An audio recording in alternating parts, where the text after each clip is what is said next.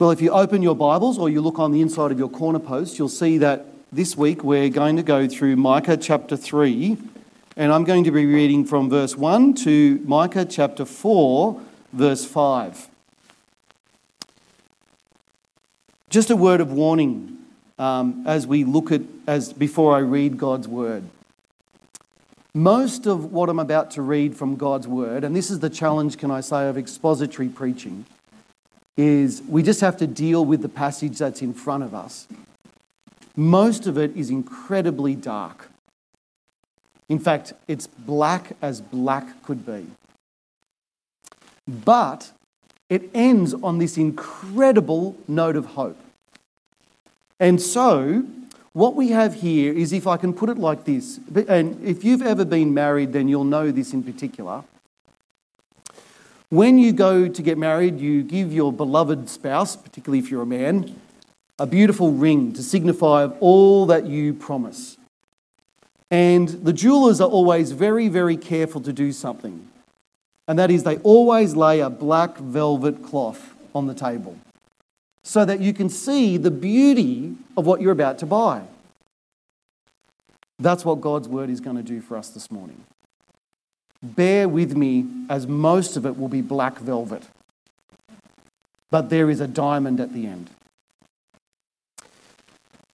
So, Micah chapter 1, starting at verse 1, and this is God's word. Then I said, Listen, you leaders of Jacob, you rulers of the house of Israel. Should you not know justice, you who hate good and love evil, who tear the skin from my people and the flesh from their bones, who eat my people's flesh, strip off their skin, and break their bones in pieces, who chop them up like meat for the pan, like flesh for the pot. Then they will cry out to the Lord, but he will not answer them. At that time, he will hide his face from them because of the evil they have done. This is what the Lord says. As for the prophets who lead my people astray, if one feeds them, they proclaim peace. If he does not, they prepare to wage war against him. Therefore, night will come over you without visions, and darkness without divination. The sun will set for the prophets, and the day will go dark for them. The seers will be ashamed, and the diviners disgraced. They will all cover their faces because there is no answer from God. But as for me, I am filled with power, with the Spirit of the Lord, and with justice and might, to declare to Jacob his transgression, to Israel his sin. Hear this, you leaders of the house of Jacob, you rulers of the house of Israel, who despise justice and distort all that is right who build Zion with bloodshed and Jerusalem with wickedness. Her leaders judge for a bribe, her priests teach for a price, and her prophets tell fortunes for money. That yet they lean upon the Lord and say, Is not the Lord among us? No disaster will come upon us. Therefore, because of you, Zion will be plowed like a field. Jerusalem will become a heap of rubble. The temple hill a mound overgrown with thickets. In the last days, the mountain of the Lord's temple will be established as chief among the mountains. It will be raised above the hills and peoples will stream to it. Many nations will come and say, Come, let us go up to the mountain of the Lord, to the house of the God of Jacob. He will teach us his ways, so that we may walk in his paths. The law will go out from Zion, the word of the Lord from Jerusalem. He will judge between many peoples and will settle disputes for strong nations far and wide. They will beat their swords into plowshares and their spears into pruning hooks. Nation will not take up sword against nation, nor will they train for war any more. Every man will sit under his own vine and under his own fig tree, and no one will make them afraid. For the Lord Almighty has spoken. All the nations may walk in the name of their gods, but we will walk in the name of the Lord our God forever and ever. Again, let's pray. Father, what a, an awesome word this is from you, for you are an awesome God. You alone dwell in unapproachable light. To come into your presence, Lord, would be like at ground zero of a nuclear bomb. You are holy and pure and perfect in righteousness, and we are not. We are a sinful people, Lord, with unclean lips and devious hearts. Lord, forgive us, cleanse us, renew us, have mercy and by your Spirit, as the prophet Micah has just um, announced all those thousands of years ago, may we have the same experience of your Holy Spirit moving within us, conforming us and tra- to your will, transforming us to the likeness of your Son. Bless us now as we sit at your feet, that we would hear your voice speaking to us through your word. Lord, meet us each one of us where we are at. Fill us, we pray. Feed us on your word, for we are hungry to hear your voice. And we pray this all in Jesus' name. Amen. Well, the National Synod of the Anglican Church of Australia met this week in Melbourne. If you haven't already heard, or as many of you would have known, it resulted in them as a national church being unable to uphold the basic Christian doctrine that marriage should only ever be between a man and a woman. It's a pivotal and I think watershed moment in the history of the Anglican Church in this land. Like many people here, I have been richly blessed by the ministry of the Anglican Church of Australia. I did my basic ministerial training at Moore Theological College in Sydney. And in New South Wales, I've attended a number of excellent Anglican congregations who discipled me, especially when I was a young Christian. But they have now come to a crucial denominational moment where those who hold to the truth of God's word need to separate, I think, from those who clearly do not. It's an extremely tragic, but sadly all too common situation. For those of you who don't know, there's three levels in the Anglican Church. There's the laity. They all voted in favour of marriage being between a man and a woman. There's the clergy, which all voted again overwhelmingly in favour of marriage only ever being between a man and a woman. But then the House of Bishops, of which there are 24 in Australia, voted 12 to 2 against, oh, sorry, 12 to 10, with two abstaining from marriage only being between a man and a woman. And so it got defeated. 12 to 10. And two didn't have the courage to vote. The rot of a fish always starts at the head. And this is exactly what the book of Micah is talking about. Because in chapter 3, the prophet Micah is commissioned to utter three oracles of judgment against the religious leaders of Israel. First, against rulers who ravish in verses 1 to 4. Second, against prophets who profit in verses 5 to 8. And then finally, against, and please excuse my language here, but I think it's apt, priests who prostitute in verses 9 to 10. Because they do it all and they say what is only acceptable and will bring in money. All three groups of people, though, are rebuked for failing to live up to their calling to speak God's word. Woe unto you, the Lord Jesus says in Luke's gospel. Woe unto you when all men speak well of you, for that is how they treated the false prophets. False prophecy, brothers and sisters, is always popular.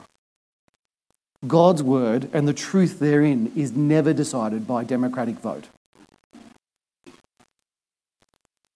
So, for instance, with the rulers, it's that they are guilty of eating the very people they were supposed to feed.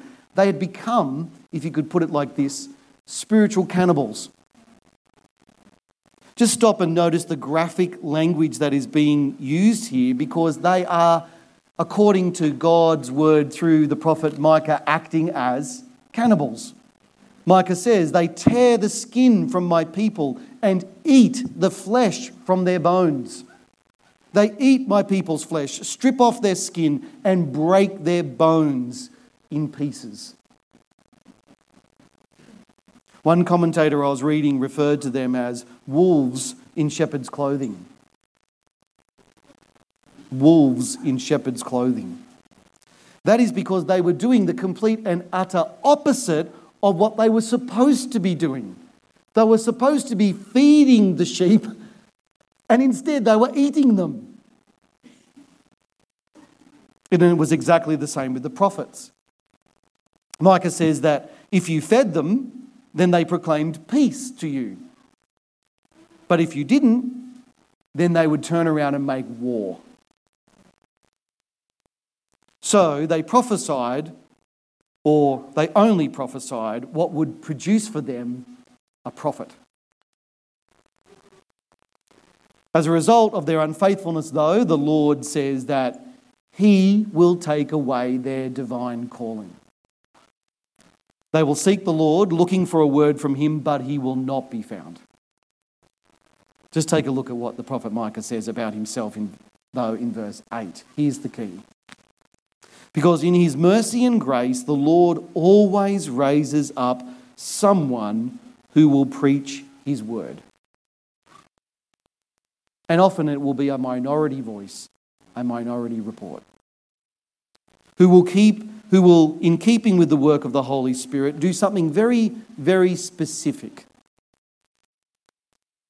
In keeping with the work of the Holy Spirit, he will convict the world of sin, of righteousness, and of judgment. Micah says in verse 8, But as for me, I am filled with power, with the Spirit of the Lord, and with justice and might to declare to Jacob his transgression, to Israel his sin.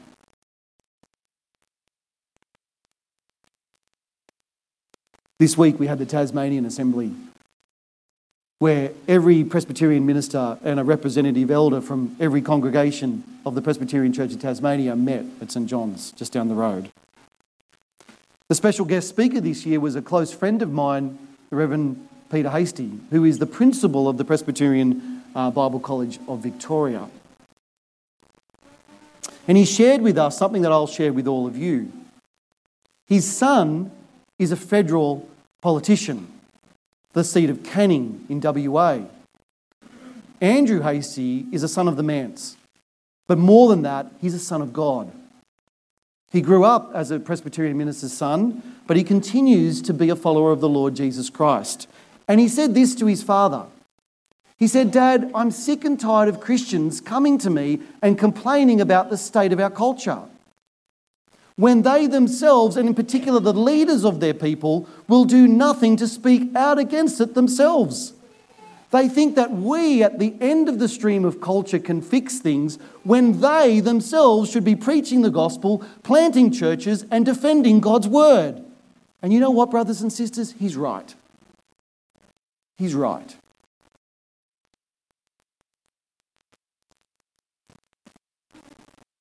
Andrew Hastie was a former captain in the SAS. And he said something which has just stuck with me, which I've never forgotten. Particularly, it's a, it's a particular rebuke to any leader of God's people. He said, You know, there are very few Christian leaders in Australia which I would be prepared to take into battle with me because they're cowards. They won't stick their head above the parapet in case they might get shot at. Truth is never popular. The final thing Micah says, though, is the most damning of them all. Because Israel's priests were themselves guilty of not upholding justice. They judge for a bribe, Micah says. That is, they have become completely corrupt. As one commentator I was reading wrote, pathetically, nations that once had the heritage of Israel's law, like prodigals, have squandered it. In the US, for example, the Supreme Court, in its secularism, allows the unborn to be murdered and allows blasphemy and smut to foul society.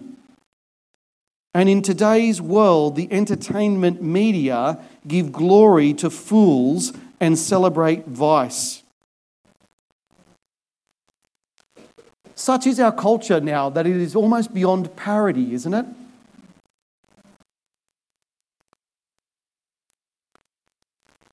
Where our media devices are completely censored time and time again in case there's disinformation. And yet the mainstream media can't even just declare that a man is different from a woman. Unfortunately, all of what he's saying is so true. We are being saturated with anti God values of the world everywhere we turn, where men and women who view their own personal freedom to do whatever they want to be pretty well the only moral absolute. And like the people of Israel, they scoff and they mock and they pour scorn on anyone who would challenge them about what they are doing. And yet, at the same time, to do what Micah says the people of his own day did in verse 11. And we saw this last week, didn't we? We saw a very similar statement. Surely the Lord won't judge us. God doesn't get angry. Yes, he does. Yet they lean upon the Lord and say, Is not the Lord among us? No disaster will come upon us. Have you heard that? You see, they don't believe that they would be judged. Because they were so wealthy materially, they didn't believe anything would change. That things would go on just as they had. But take another look at verse 12. Because this is one of the most important verses in all of the minor prophets, believe it or not. Actually, it's the very center of the book of the 12. You see, because the book of the 12, I should clarify, is actually one long book.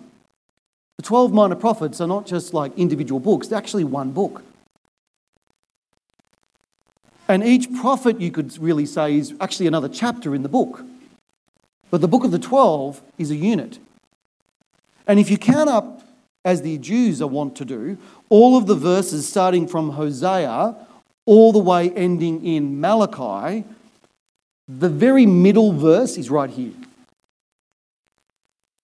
And rather than being a high point, or what you might call from a literary point of view, the climax of all of what they had to say, it's what you would refer to as the nadir.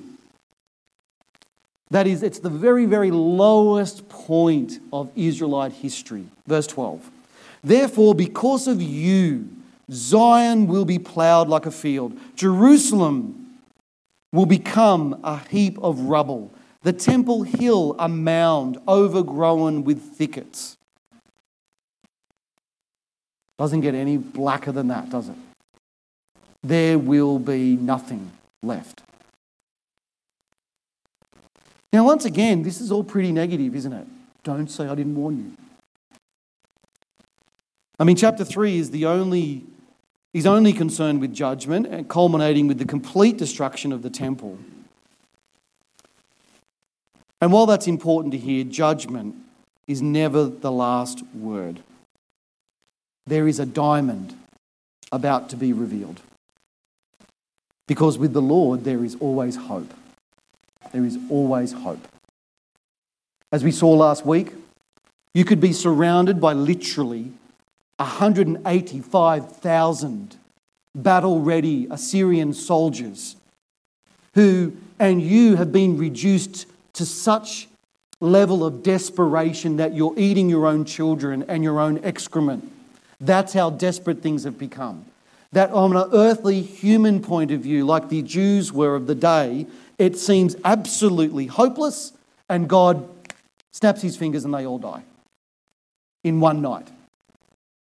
Just in case you didn't miss this, if you weren't here last week, that's recorded in the Bible three times in three different books. It's not just the exodus from Israel, or sorry, from Egypt that Israel experienced that was the great salvation event. It was that. Only God can do that. It was like the Calvary event of the Old Testament. You see, the truth is this God is the God of second chances and of new beginnings.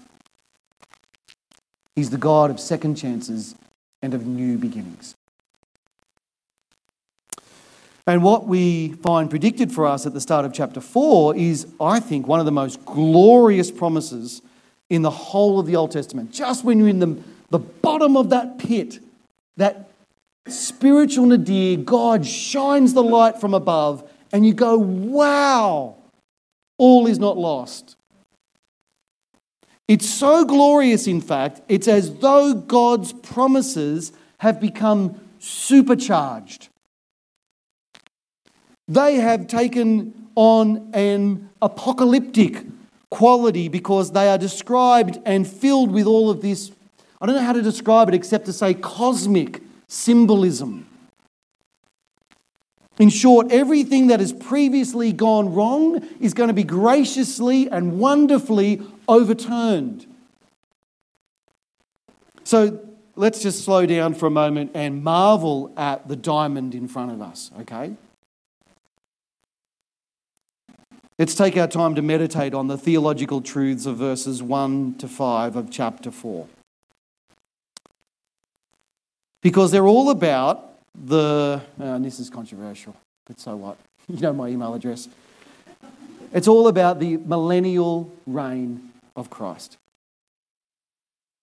The era in church history which we are in right now. Because now Jesus is King. Now is 2022 AD, Anno Domini, the year of our Lord. Now is the time that Jesus is reigning as king. You see, rather than being leveled to the ground and becoming a heap of ruins, in the last days the temple of the Lord will become chief among all of the mountains. Don't make the mistake of understanding this verse in a wooden way, as though it's still referring to the temple building in Jerusalem. It's not. The temple that is being referred to is something much more precious. It's you, it's the church. The body of believers in whom the Lord Jesus Christ now dwells. Is the Lord Jesus Christ not here this morning? You see, not just you are a temple of the Holy Spirit, we are a temple of the Holy Spirit. And that's why the Apostle Paul can say in 1 Corinthians that if you destroy God's temple, God will destroy you. It's not so much a warning against suicide as it is about division. You destroy God's church, God will destroy you. The body of believers is whom the Lord Jesus now dwells by his Holy Spirit. The Lord Jesus walks amongst his lampstands here this morning. The Lord Jesus indwells you and me. In the Gospel of John, Jesus predicted that the temple of the Lord would be destroyed and then raised again in three days. He was obviously not talking about the building, he was talking about his own body. Because, but because of Jesus, we are now God's temple in whom now he lives in by his Holy Spirit. He was the temple. He died and rose again. We are now the temple. We will die and rise again. Do you see? And as such, we no longer worship the Lord on any specific mountain. We worship the Lord wherever Christ is preached. Wherever, and, and just in case you've missed this, the word Christ is just the, is just the Greek word for king. Or let me give you the Hebrew equivalent Messiah. It still means king. You see, if you think that Jesus is the Christ, it's not that Mary and Joseph were Mary and Joseph Christ. They were Mary and Joseph from, you know, some town in obscure Israel. Jesus is the Christ because Jesus is the King. And because Jesus is the King, now is his kingdom extending throughout the earth. And if you're here this morning, if you've sung with us and prayed with us, uh, you have come to the mountain of the Lord. You are hearing the law going out from Zion. You are hearing the truth of what has happened in all of human history. You are seeing the fulfillment of all the ages. You are hearing the truth, whereas in the past the false prophets only prophesied falsehood. And you know what? There's not a Jew, I don't think, amongst us. Because all the peoples are coming. Thankfully, we didn't have to go to Jerusalem this morning to worship Jesus. You think the traffic down the Channel Highway, the highway is bad. Imagine having to go to Jerusalem only to worship Jesus. I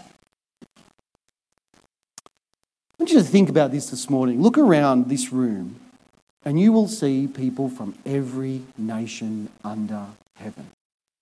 Isn't that incredible? Every nation. He's not just the king of one nation, Jesus is the universal king. Stop and think about this for a moment, friends. You can go to any nation on earth, and there will be somebody worshipping Jesus. There, his kingdom is a universal kingdom. He is the King of the kings and the Lord of all the lords. And rather than her preachers teaching falsehood or not being able to prophesy, the ascended Lord Jesus continues to pour out from heaven, where he ascended, speaking gifts to his church, as well as other gifts. As the Apostle Paul says in Ephesians, quoting Psalm 68, when he ascended on high, he led captives in his train and did what? Gave gifts to men and women.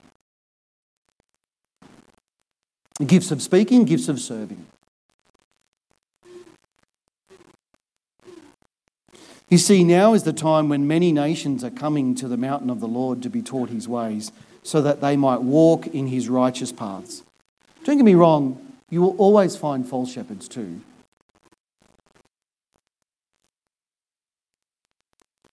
But now is the day where the Lord is going out from Zion and the word of the Lord from Jerusalem. And so we must always value the faithful preaching of God's word. Don't take it for granted.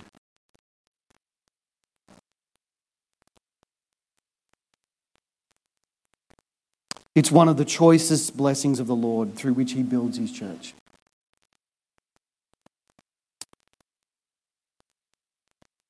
And I am so grateful to be following in the footsteps of David Jones and Campbell Markham, who are just gifts, aren't they, to his church,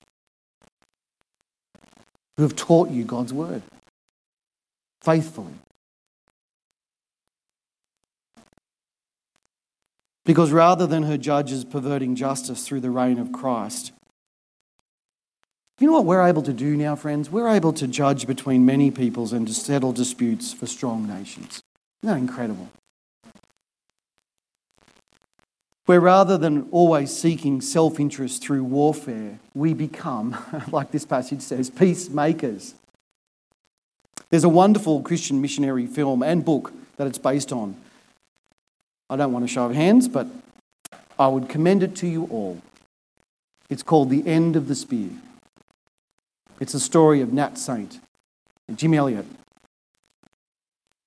And it tells the story of a tribe of Indians called the Waodani in the jungles of Ecuador. Never heard the story.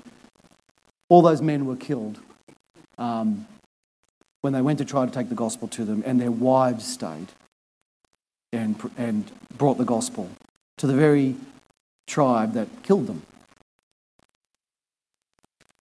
Now, if it hadn't been for these people bringing the good news of the gospel, here's the really, here's the really crazy thing that the world overlooks. If the missionaries hadn't have come, because you know the world wants to say, oh, these missionaries upsetting these idyllic, primitive, noble, savage life. If the missionaries hadn't have come, the Waodani said that they today would no longer exist because they were literally killing themselves. They were so consumed with payback when the missionaries came that they were literally wiping each other out. And it was just this relentless and vicious cycle of death and mayhem and destruction but when they heard about Jesus, they were empowered to forgive, to extend to others the same grace and mercy which they received for themselves. And because of that, the Waodani in Ecuador exists today. And so the book is, and the film is called, rather poignantly, The End of the Spear. Not that it's the sharp end of the stick, but that there is no more spearing. Isn't that marvelous? Because with the coming of Christ came the end of intertribal warfare. And it's exactly what Micah 4 describes. They will beat their swords into plowshares and their spears into pruning hooks. they will grow vineyards rather than battle war. Nation will not take up sword against nation, nor will they train for war anymore. What will they do instead? Well, they'll do this.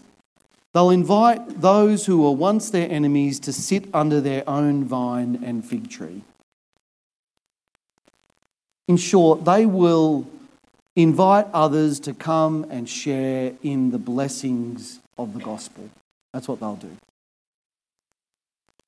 But ultimately, now, this all occurred when Israel came back from exile. But ultimately, it's happening now as Jesus reigns upon his throne. I mean, how much more so is that the case now that we follow the Prince of Peace? You see, all the nations may walk in the name of their gods, but we will walk in the name of the Lord our God forever and ever. Why? Why? Because through the person and work of Jesus, we have been redeemed. We have been rescued from sin and death and judgment. Amen? Sorry. Amen? Amen. Okay. I know we're Presbyterians, but As the Apostle Paul says in Philippians 1, he who began a good work in you will carry it on to completion until the day of Christ Jesus. Jesus will never let us go. It's all an awesome picture, isn't it, of what the Lord God has planned when He's King, or technically His Messiah, His Christ, whatever you want to call Him. Lord comes. The one whose kingdom is described in the book of Daniel, and this should give you tingles, right?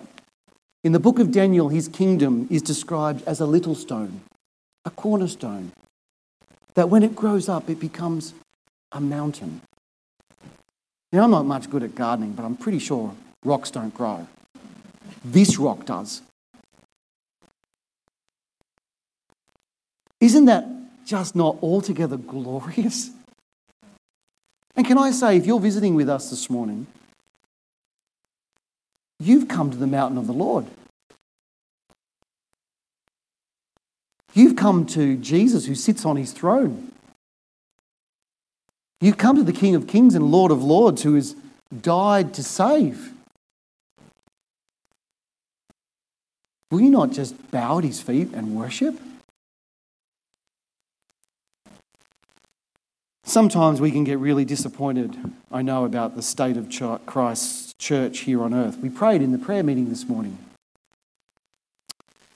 for the state of Christ's church in WA, where Andrew Hastie was and where Campbell now is. And I talked to Campbell during the week and I said, How's it going, mate? How can we pray for you in your ministry? And I'll just give you his summary statement of what the church is like. It's not even a statement, it's a one word. Mark, it's a desert.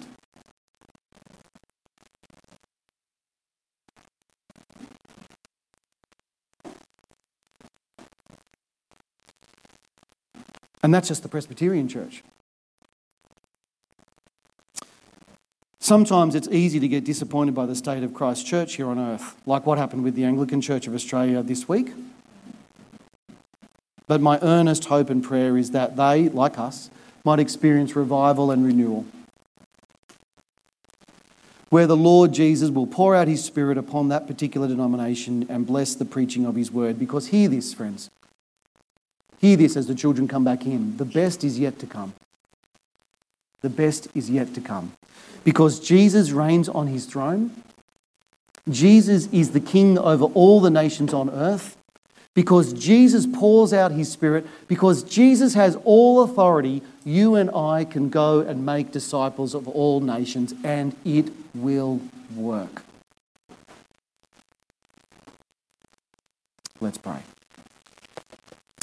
Our Lord and Heavenly Father, we thank you that you have spoken to us this morning through your word. You have spoken to us clearly You've spoken to us powerfully. And Lord and Heavenly Father, we want to pray that we would respond with the obedience of faith. Lord, may we be like Micah. May we know what it means when he says that this, I am filled with power, with the Spirit of the Lord, and with justice and might. May that be true for each and every one of us here, Lord. As we go from here this morning, may we bear witness May we bear witness to King Jesus. May we worship him. May we honour him. May we focus on him. May we preach Christ and him crucified. For we pray it all in Jesus' name. Amen. Let's stand and sing in response to God's word.